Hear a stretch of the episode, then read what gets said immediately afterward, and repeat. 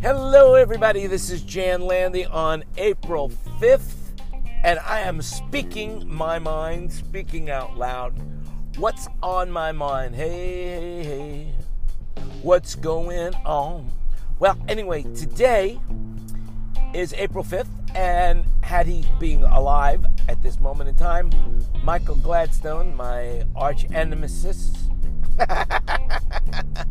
my arch nemesis, there you go. Uh, and one of my best friends in my life at one point in time. Um, he passed last year, and today he would be 68 years old. And uh, we shared a bar mitzvah date together, so that tells you a lot about us. April 18th. You'll hear more about that on the 18th because I'll remember that. Uh, basically, but um, happy birthday, Michael, wherever you are, and may you rest in peace if there is such a thing as resting in peace. Anyway, shuck a ducky, shuck a ducky. That's it. 999, 999, shuck a ducky. Herman Cain, back in the news.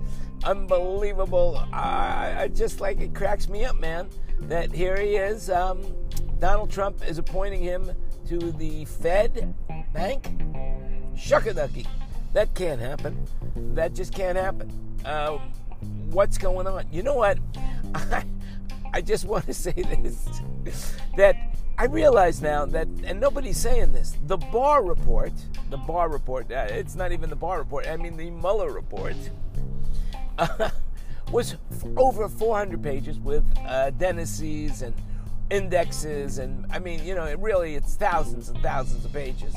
And here's this guy that comes out in three days and writes a summary of thousands and thousands of pages. How is that possible? How did he do that? Did he read anything at all? Or is he just like Trump and doesn't read at all? You know, maybe he looked at the pictures. I don't know. But something's wrong. Even if this, the report itself, the Mueller report, was 400 pages, how can you read that in one day? I mean, really? I don't know. It's just something I was thinking about. How can you read that much material in one day and then write a uh, summary about it? I mean, what is this? Like uh, the cliff notes of the Mueller report? Ah, ah, ah, ah, ah. Shuck a ducky. Shuck a ducky. That's what I say. Uh, you know, if you ask me, or to quote Donald Trump, bullshit. You know, uh, Howard Stern was way ahead of himself, man. Way ahead of himself. Gotta tell you. Uh, that's it for me today. You know, hey, open your mind. Think about it. You know, if there's a possibility that you can think about what's going on, then think about it. Do your own research. Today, with all the research that's available to you, you don't have to take anybody's word for anything. You can make up your own mind. So make up your mind. You know, I, you know, I'm going to go a little longer today. I was twittering with this woman uh, the other day, and she was talking about the Green New Deal and how anti-Green New Deal she is, and how she won't be able to fly anymore, she won't be able to eat steak. You know, and I said to her, "What about the the LED light bulb?" You know, and she didn't know what the hell I was talking about. And for you who don't, I mean, in the old days, we used to have a bulb that had a glow in it. It's called an incandescent light bulb. And they banned that because it was using too much energy and, and the gases that would go into the light bulb.